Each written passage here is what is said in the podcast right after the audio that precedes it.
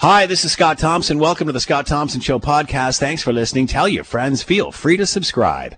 Coming up on today's show is another Cold War developing between China and the rest of the world. What will the new relationship look like? The COVID Alert app has been out for a couple of weeks now. Have you downloaded it? And we all know how COVID-19 has affected us in the short term. What will it mean for how we work moving forward? It's all coming up on the Scott Thompson Show podcast. Today on the Scott Thompson Show on 900 CHML.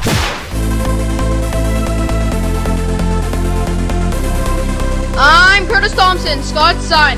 Loving wearing my mask in hot weather and trying to figure out how I can convert it into a swimsuit in a pinch. Welcome to the Scott Thompson Home Show. Here's Scott Thompson!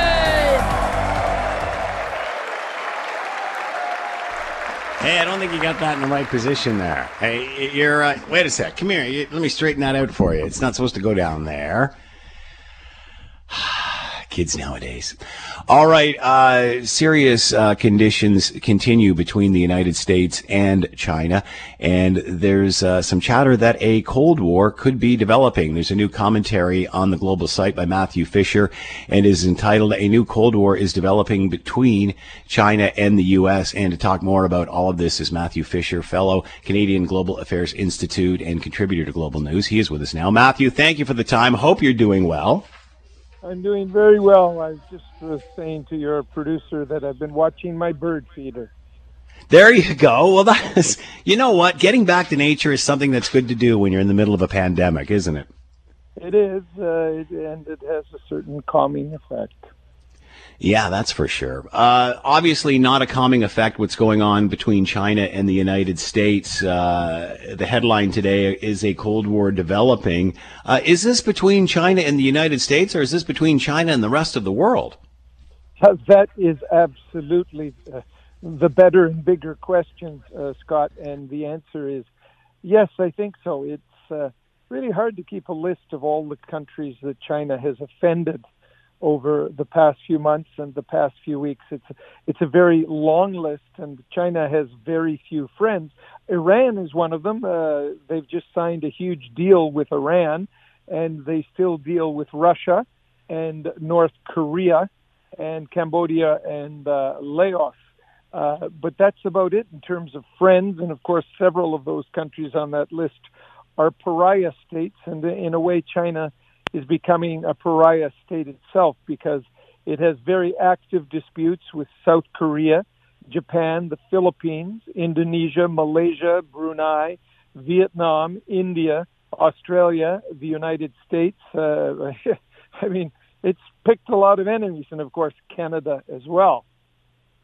Are is this broader discussion that you're you've uh, entered into with this column is that being overshadowed by the rhetoric and and the battle between the United States and China? I mean, uh, is the rest of the world now uniting uh, around this cause, uh, even though it might be Donald Trump who may be leading the the charge here? Well, I think there is a coalescing of sorts uh, uh, among a lot of nations against China, not necessarily in terms of the military, although that is an aspect of it, but also uh, how to uh, use trade uh, against China and economic sanctions and maybe limit the movement of some Chinese people. Uh, for some countries, it is a question of holding your nose and going along with Donald Trump. Uh, where, where I would caution there regarding the United States is that it is not only Donald Trump the U.S. position is actually one of the very few that is bipartisan. The Democrats hold the same position. Joe Biden and Donald Trump regard China in the same way.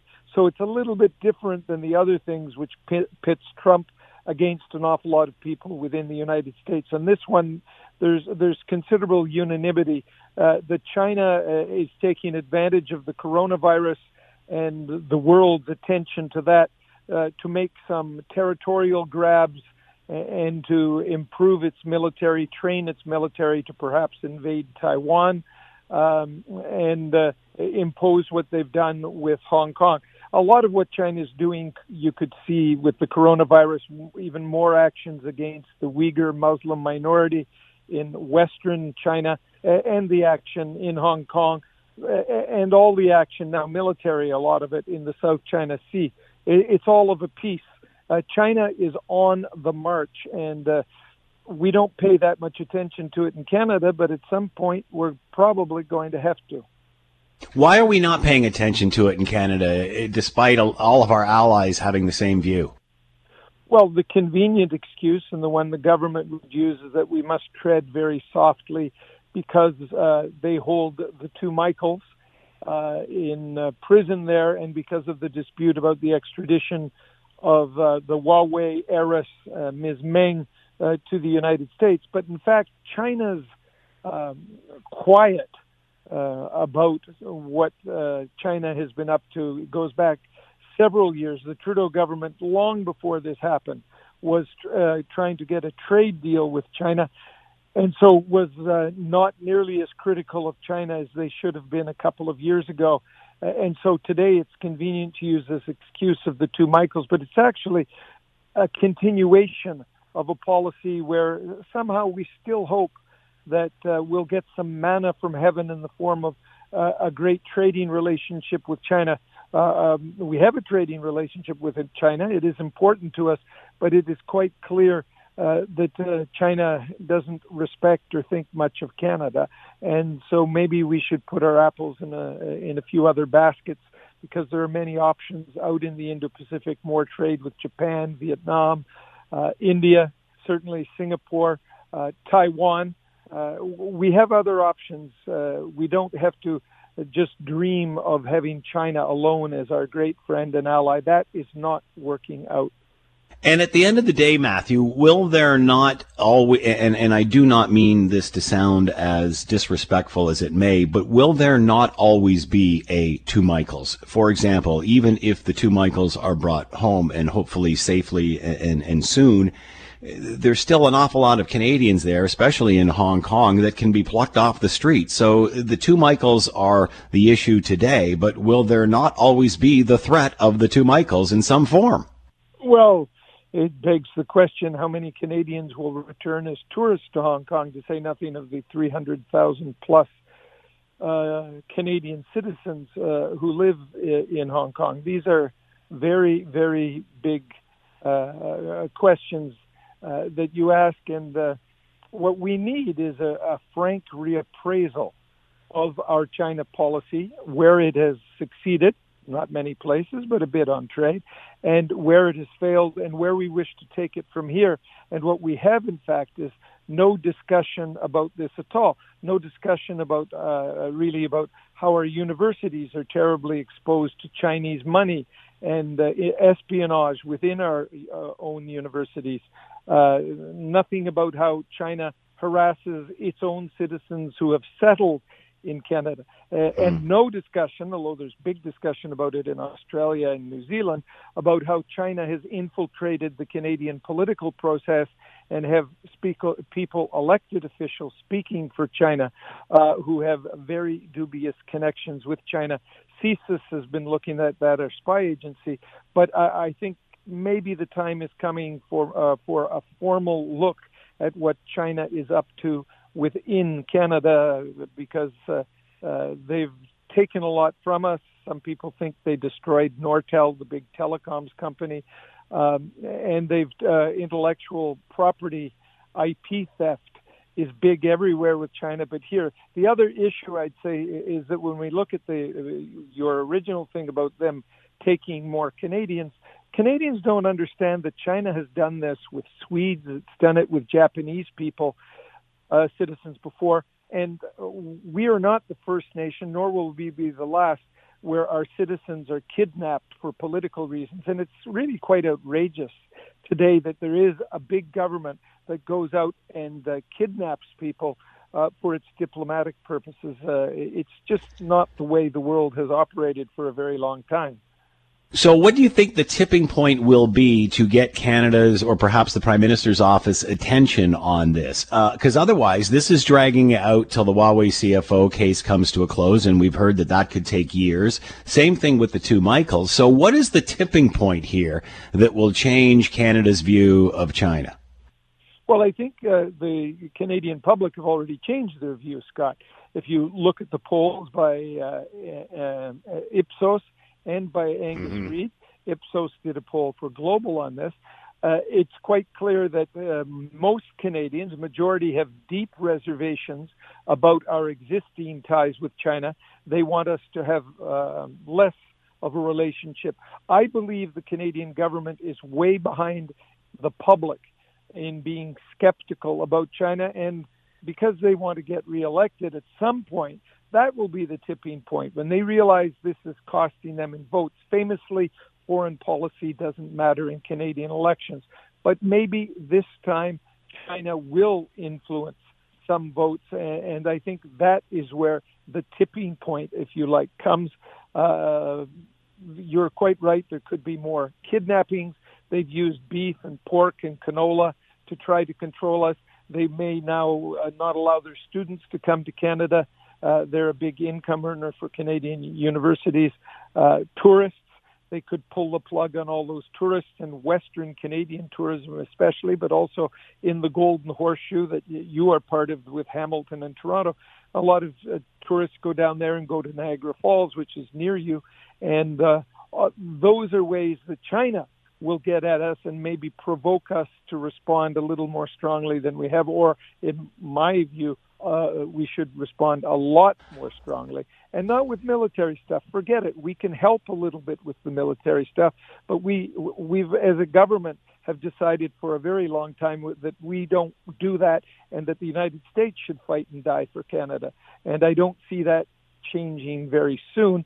Uh, but there are other ways that we can help, and other ways we're going to be drawn into helping by our Western allies. And remember, we talk multilateralism all the time in Canada. Well, this is an issue that cries out for multilateralism. Uh, is this a government that has a wait and see attitude? You know, I can think of the Huawei situation where, you know, the Five Eyes said, uh, you know, we should not be allowing Huawei to uh, be the backbone of our 5G network. The UK has already turned around on their decision to let them into a part of it and said, no, we don't want any of that. And now we're seeing the Canadian, you know, two of the three top Canadian providers say, well, we're, we're not going to go with 5, uh, their 5G. We're going to use the other uh, competitors, even though uh, it is a bit more expensive, which in the end, um, you know, the prime minister does not have to make the decision. Industry has made that decision for him. Is that what he's waiting for here? I don't know what the prime minister is waiting for. Uh, we do know that his idea of foreign policy really boils down to we are going to be world leaders on the environment, when in fact nothing suggests we are a world leader on the environment, and also in terms of diversity and um, and gender balance issues like this those issues, as important as they are to many Canadians, don't really register in the world. That's one of the reasons we were repudiated by the United Nations when we sought the Security Council seat. And that is why we really need a pragmatic look at where we are in the world and uh, and what we want to do in the world, what our real interests are, and, and then have a policy that reflects that. And that's where China comes in because almost everything about the future for Canada involves China and, as always, the United States. And at some point, we're going to be asked, we're already probably being asked, who do we want to sleep with, China or the United States? And I think most Canadians, despite Donald Trump, would rather be in with the United States uh, than with China. Uh, we, we certainly know the issues that have that have come up around the canola industry and how that has affected farmers and and uh, China once a, a, massive consumer of uh, of this product now has banned this and obviously putting uh, Canadian farmers uh, in peril. That being said, we're finding out, and I've read stories where the product is getting there through other routes as well, which what you were talking about, you know, the, the surrounding countries around China. So at the end of the day, if China needs Canadian canola, they're going to find a way to get it, are they not? Well, they've done this also with things like barley, uh, lobster. Uh, when China uh, does something against one country, other countries that are friendly to the first country step in. When uh, the Americans had a dispute with China and China uh, sanctioned their lobsters, the Canadian lobster industry stepped up.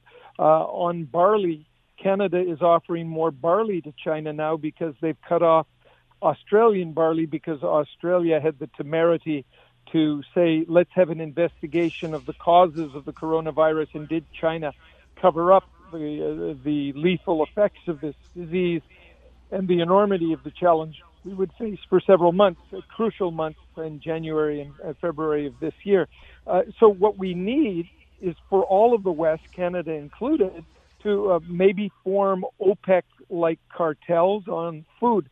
Uh, when you get down to it, China needs the West more than we need them. They sell us electronic products and things like that, finished products. Uh, but we can find other sources ourselves, but it's cheaper for us to buy them from China. What China needs from us is natural resources and food. And uh, that makes them mo- much more vulnerable because our spending really is uh, uh it's discretionary spending. Do you want to spend it or not? And with China, it is they need these things. So if somehow, uh, maybe not a formal thing like OPEC, but if there could be an agreement among the few countries that do supply uh, agriculture products because they have big surpluses, Canada and Australia, the United States being the biggest, uh, then China wouldn't be able to play us off against each other in this way. Mm. They're threatening Canadian lobster right now. The United States probably will try to step in and take that. On salmon, Norway yeah. has stepped in uh, on trade with that, and Canada and Norway are big exporters of salmon. Uh, we have to not play the Chinese game. We have to find a way to play our own game, Scott. Matthew Fisher has been with us. The commentary, A New Cold War is developing between China and the United States. You can find that on our website. Matthew, as always, thank you so much for the time. Be well. Thank you very much. You're listening to the Scott Thompson Show podcast on 900 CHML. All right, before I went on holiday, we talked a lot about the COVID 19 app and uh, its development, its security, and privacy issues and such. And most importantly, will people even download it? Uh, it has uh, the COVID nineteen pandemic has changed uh, obviously a lot of things, and this the app is going to help us I guess, uh, further figure out what the new normal is.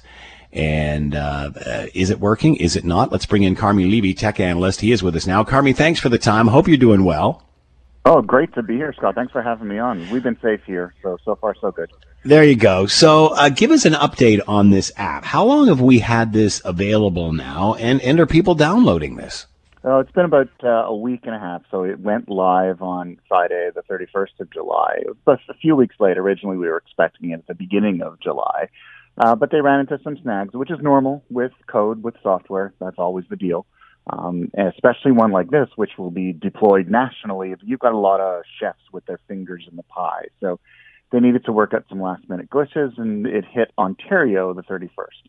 Um, it is available for download across the country, but only in Ontario is it actually connected to anything. In other words, if you download it in Manitoba or anywhere outside of our borders, it'll install properly on your device. You can set it to your province because it asks you where you live, but then uh, nothing, you can't actually do anything with it. It isn't actually communicating with anything. The next batch of provinces to go live will be the Atlantic provinces. They haven't put a date on that one yet. And the goal is eventually to have this thing available across the country, probably within the next couple of months. Um, we got some early data about two days after it went live. We heard that about 1.2 million Canadians had downloaded it, which is not bad, actually. No, that's pretty good. Those are pretty good numbers, are they not, Carmi? Or I guess in the grand scheme of things, no. What are your thoughts? Well, you know, I mean, I'm I obviously I, I always want the numbers to be as big as possible, but uh, you know, for any app, I mean, any app developer, if they got numbers like that, they'd be elated. Um, and anything better than zero at this point is good. Uh, and I think the government, both uh, the Ontario government and the federal government, need to be doing a better job of marketing this thing. Um, and they have committed more money to it. We know that we're going to be seeing even more ads for it in the days ahead. But up until now, they really haven't pushed uh, the marketing engine as hard as they could. So for you know, for initial take up, that's actually an encouraging start, but obviously there's a pretty long road ahead. Um, they didn't say whether these folks were all in Ontario or whether they're from, from outside of Canada. If it's just Ontario, and I would expect the lion's share would be, um, that's actually a pretty high percentage of Ontario's population. It's about six and a half, or a little bit more than six and a half percent, if you assume that about a million of those downloads would have been in Ontario proper. So, you know, it's a good start, but we still have to really, like, we can't afford to let up here. We want those numbers. We want uh, nationally, when all is said and done, uh, ideally it should be above 50% uh, take up to make it really effective um, the closer we can get it to 100%, the better. And uh, we have some work to do. Um, any sort of feedback uh, from users who have downloaded it? Any situations of where it is engaged and, and, and actually helped? We haven't seen any official reports on on positives. So, in other words, cases where somebody was uh, in a public place and did receive the positive notification, the uh, uh, COVID alert, uh, like the homepage, uh, and the, the respective Ontario and federal governments are not releasing information like that. So we don't have anything that is kind of broad based. I am seeing some anecdotal instances of people sharing on social media that they did get a positive notification and, and, they did contact public health. So we do know that out in the field it does work in some cases, and obviously the frequency of those hits is going to go up the more and more people use it. For example, imagine if you're walking through uh, a grocery store, uh, if no one else is using the app, there's no chance of you ever getting a positive hit. Mm. But the more and more people who use it, the more relevant that data becomes, and the more likely it is that we'll get information that we need through that app. So trending in the right direction, but not quite there yet. So, what do you think the major concern is for Canadians? Is it privacy?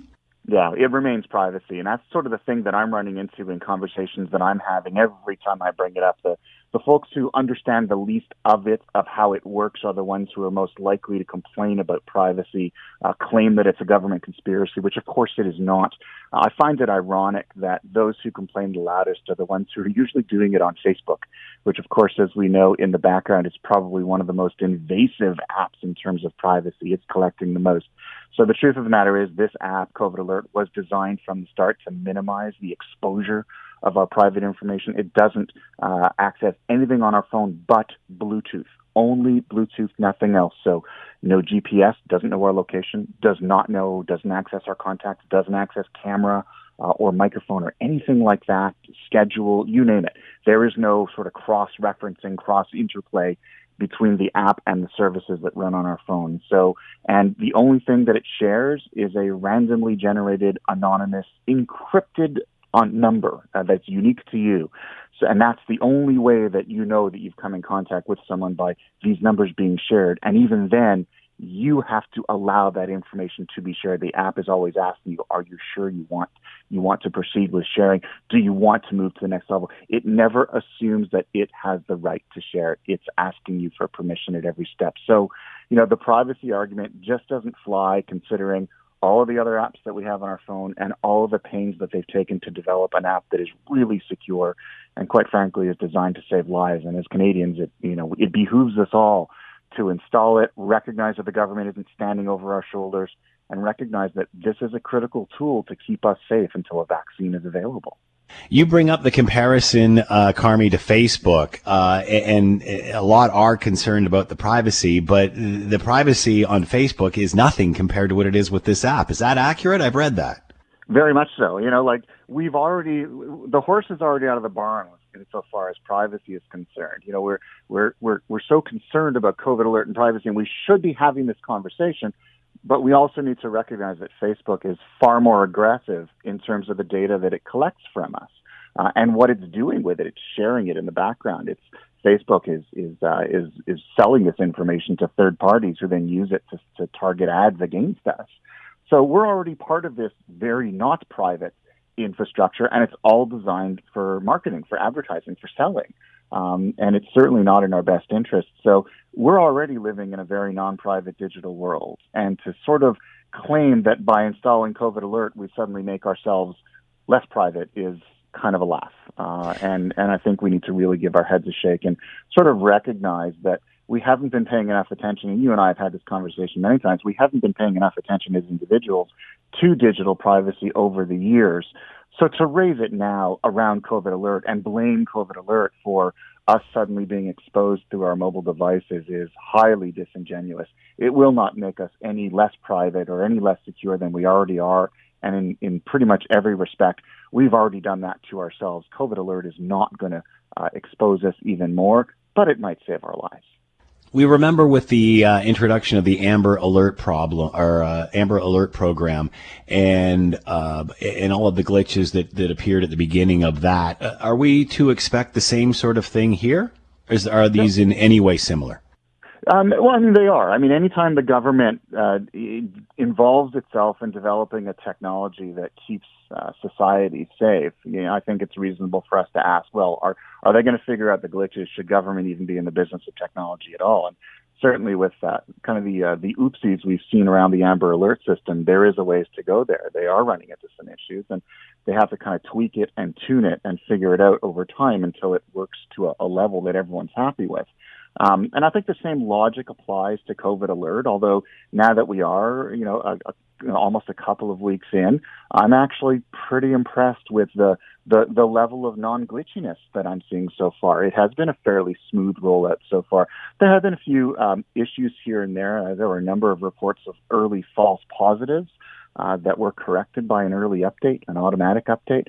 Um, but for the most part, compared to how it could have gone, it could have been an absolute disaster uh, like in other countries, but here uh, it's gone fairly well. And so I think we can expect a few little boo boos and uh, and you know flies in the ointment here and there, but for the most part, um, I say kudos to the federal government and government of Ontario so far for uh, a relatively smooth rollout rollout that's gone as well as we could expect of something on this scale.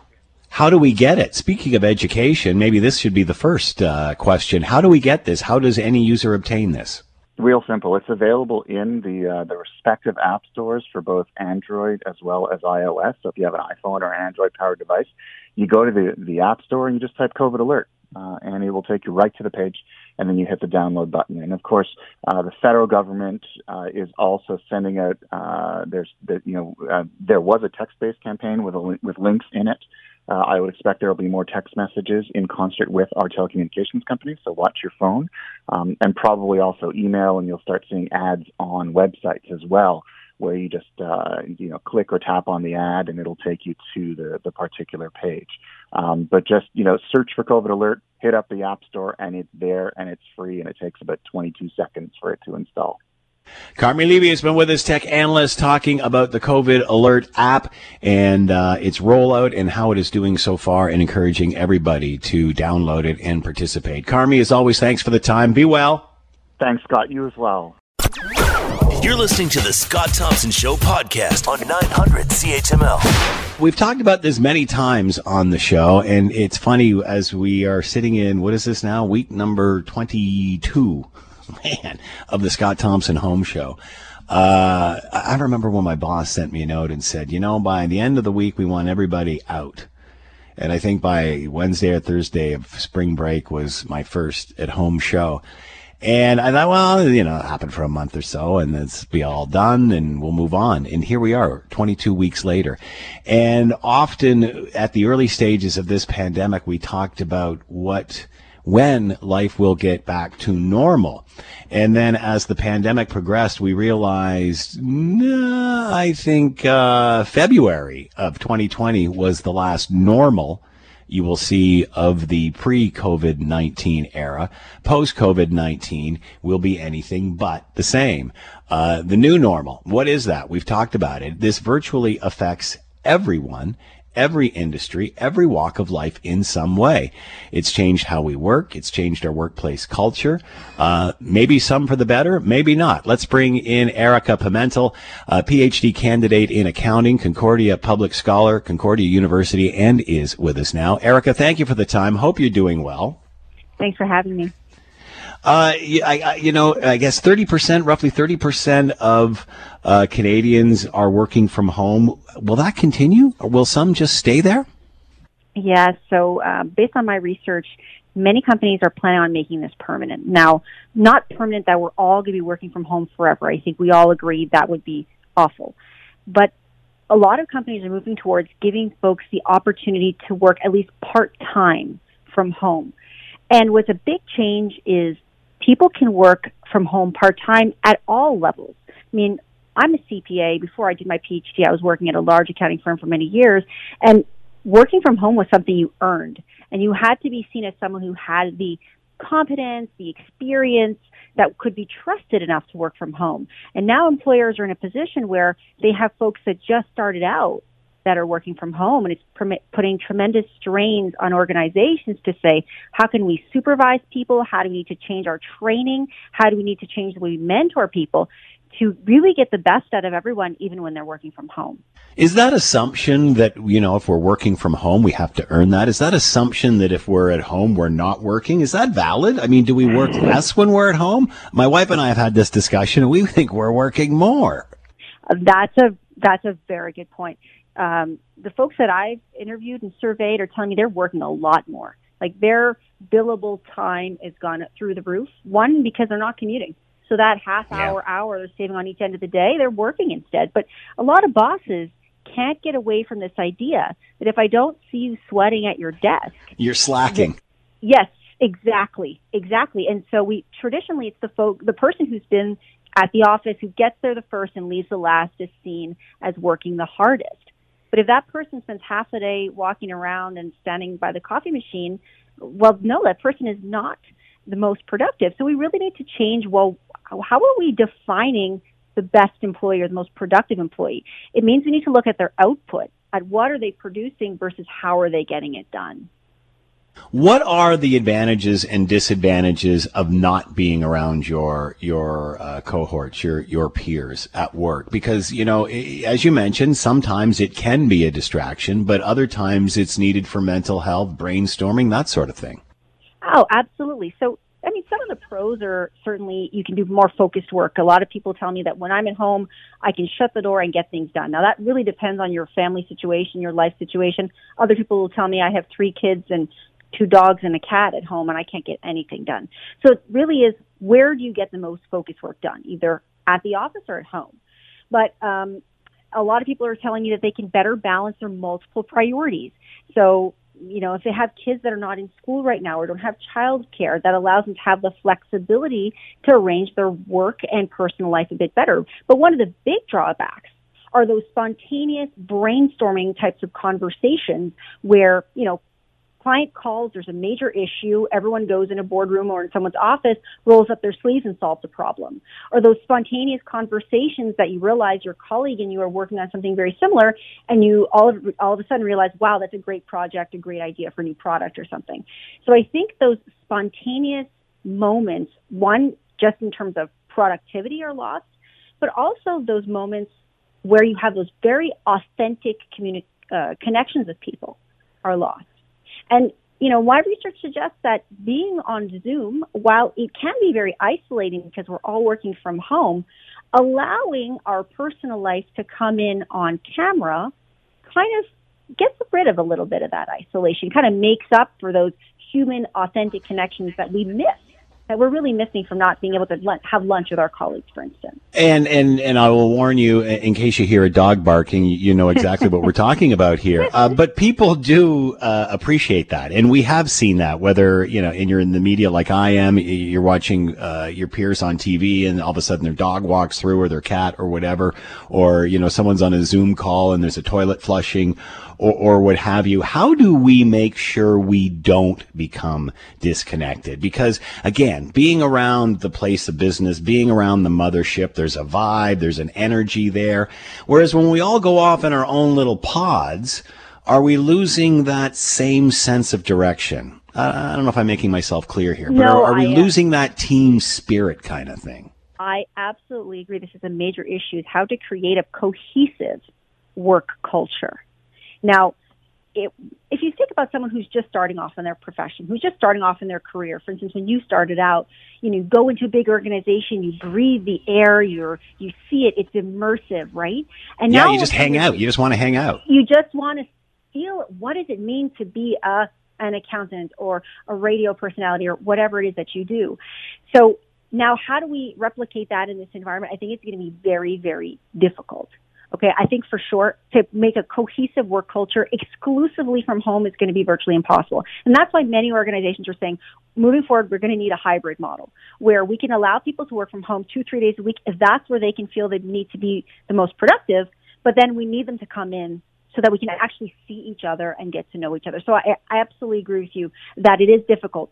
Um, but at the same time, we're in a position right now where we can't make that choice right? We're, we're stuck in the situation. So let's say, what can we find good out of all this? And one of the good that I'm finding in my research is when people are working from home, we have to see them for who they really are. We have to see them for the person with the three children, for the person with so, such and such uh, personal responsibility. They're not just the individual in the in the cubicle beside me. And so your your colleagues' personal lives, seeing them as a whole, well-rounded person, becomes necessary. It also means that we don't evaluate people for how they present themselves necessarily. Now, this, I'm not saying we should all be showing up at the office in our band t-shirt and our pajama pants. Mm-hmm. But what I'm saying is when you show up on camera and you're just wearing whatever it is that you're, you know, you're more leisure wear or you're just wearing a polo shirt, my re- research is suggesting that people are focusing on what the person on the other side of the call is saying less than what they're wearing. And so this provides an opportunity for us to maybe say, well, does it really matter? I mean, I used to, I'm a CPA, I'm an accountant. You had to wear this fancy suit. You had to have the right briefcase. You had to present in a certain way. Mm-hmm. But at the mm-hmm. end of the day, I want the accountant that can give me the best tax advice. That's what really matters. And so if we can find a way to say, let's change what our, our definition of the good employee, the definition of what it means to be a professional, then maybe that's some positive that can come out of this. But to come back to your question, absolutely, having some type of cohesive work uh, culture is, is difficult in this environment. Is it more difficult to evaluate performance working this way? Oh, absolutely. Or is it just different? Well, look, if, if I'm evaluating someone based on how many hours they put in, first of all, it's, it's very difficult to do to evaluate whether someone is reporting their hours truthfully. Let's be honest. You know, uh, if you're reporting that you worked 40 hours this week, I have no idea. But maybe it doesn't really matter, right? It doesn't matter to me if you did it in 35 hours, you did it in 45 hours, as long as the product is excellent. So we have to start thinking about what is it that we're hiring employees for in the first place. If the employee is is in, charged with putting together a project, let's look at how good that end product is. And you know what? The other thing is this employee, if they're working from home, they're not going to have the same access to their bosses to help them along the way. They're not going to have the same access to their colleagues. They're going to have to think on their feet. So maybe what it means to be a good employee is also someone who's very versatile, who's flexible, who might be a bit entrepreneurial and can come up with their own solutions. So I do think the way we evaluate people is going to have to take into account the challenges that we're having from working from home. What sort of discussions do you think are going on right now in the boardrooms and the ivory towers? Because this is obviously a completely different world. It's completely different the way any company would do business. What sort of, what, what do you think they're talking about in boardrooms about life post COVID 19? Well, I, for one, I think they're saying, how can we reduce our real estate footprint and save some money on rent? I, I would not want to be a commercial real estate owner right now because the folks that I'm talking to are saying, well, if we don't have to have 100% of our employees in, I don't need to have that same major footprint on Bay Street or downtown Montreal or wherever wherever I am. So I think that's number one. Number two is saying, how can we align people's work schedules that we make sure that they're getting the flexibility they need while they are being as responsive to clients. Because look, on the one hand, working from home, sure, it allows you to be flexible and arrange your personal and work life. But if the client calls and you're never available, that's a real problem. So I think coming up with what are the acceptable parameters for scheduling is very important and expectations. You know, people are telling me that, you know, it's COVID, we're understanding, maybe sometimes people miss deadlines, deadlines are becoming more flexible and okay, sure, that's important. You know, we have to, people have all these competing priorities. But at the end of the day, if we're not getting client deliverables done online, then that's a big problem. So I think defining how people work and what is an acceptable standard of performance, uh, I think boardrooms are, are really dealing with right now.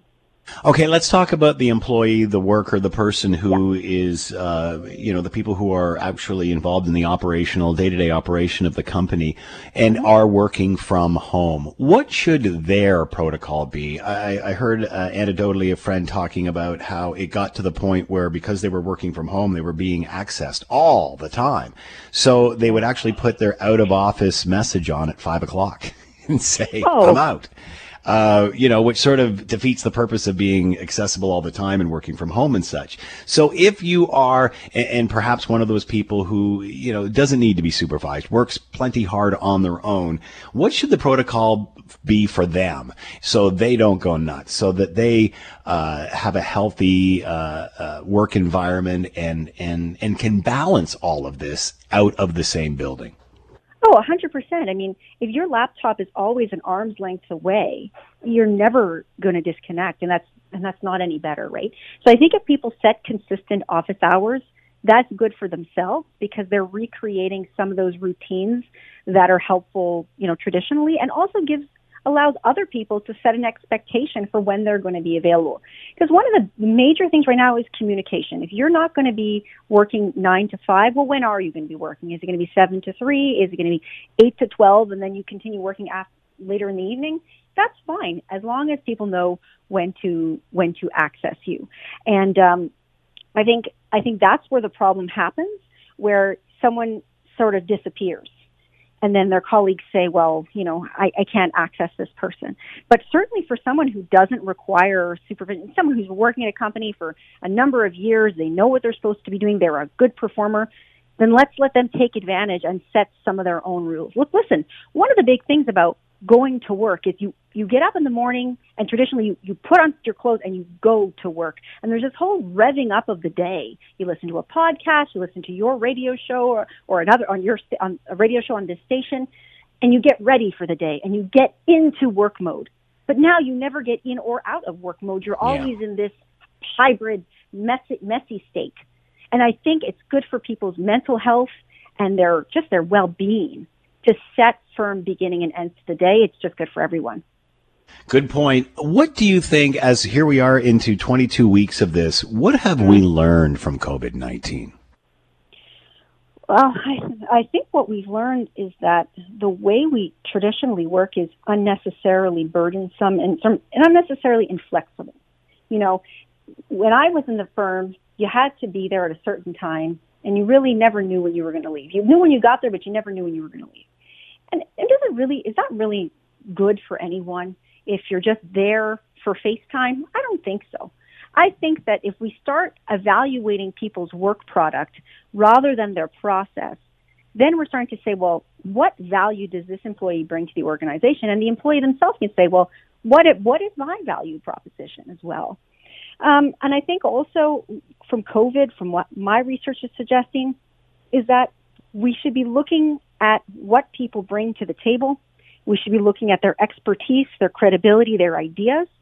And it doesn't really matter if they're doing it with, if they're managing to do it and they have three children at home or however they're dressed, it doesn't matter.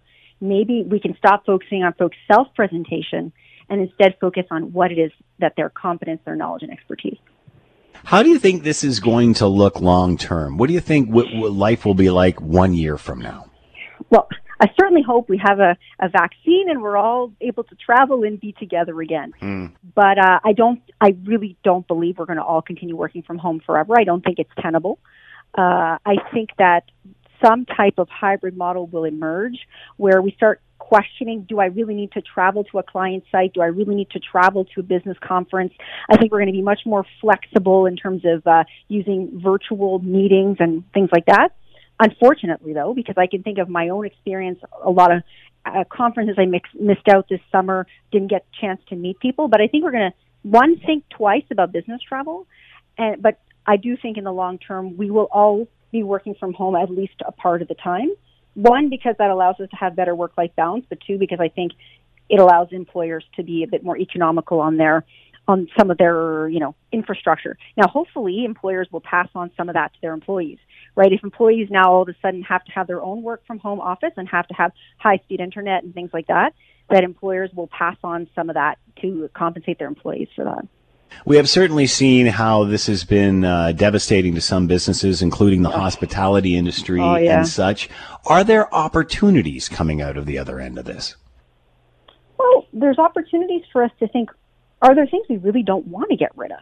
You know, maybe, maybe, you know, business travel kind of sometimes has a bad name.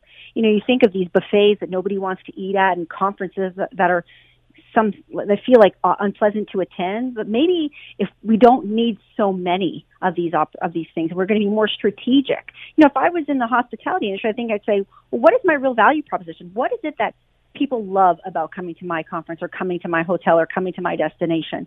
And so we're going to rethink what these experiences are and what people are looking for. I think a lot of things have come routine.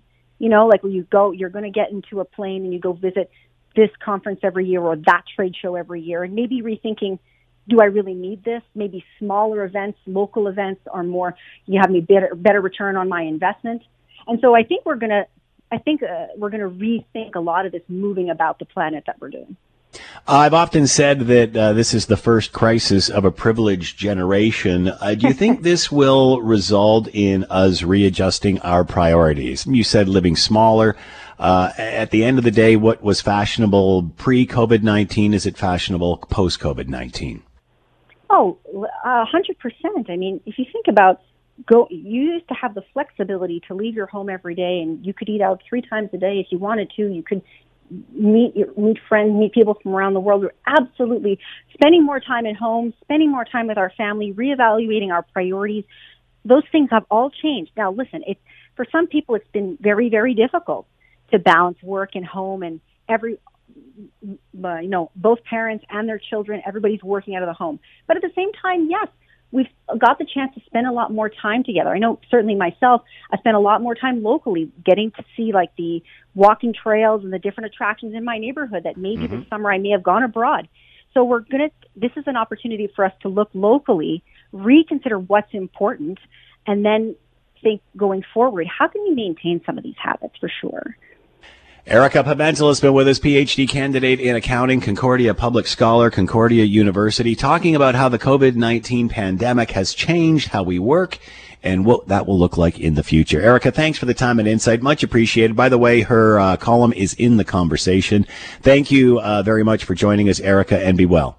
Thank you. Have a nice day. The Scott Thompson Show, weekdays from noon to 3 on 900 CHML. This is the Scott Thompson Podcast, available on Apple Podcast and Google Podcast or wherever you get yours. And don't forget to subscribe, rate, and review so you don't miss a thing.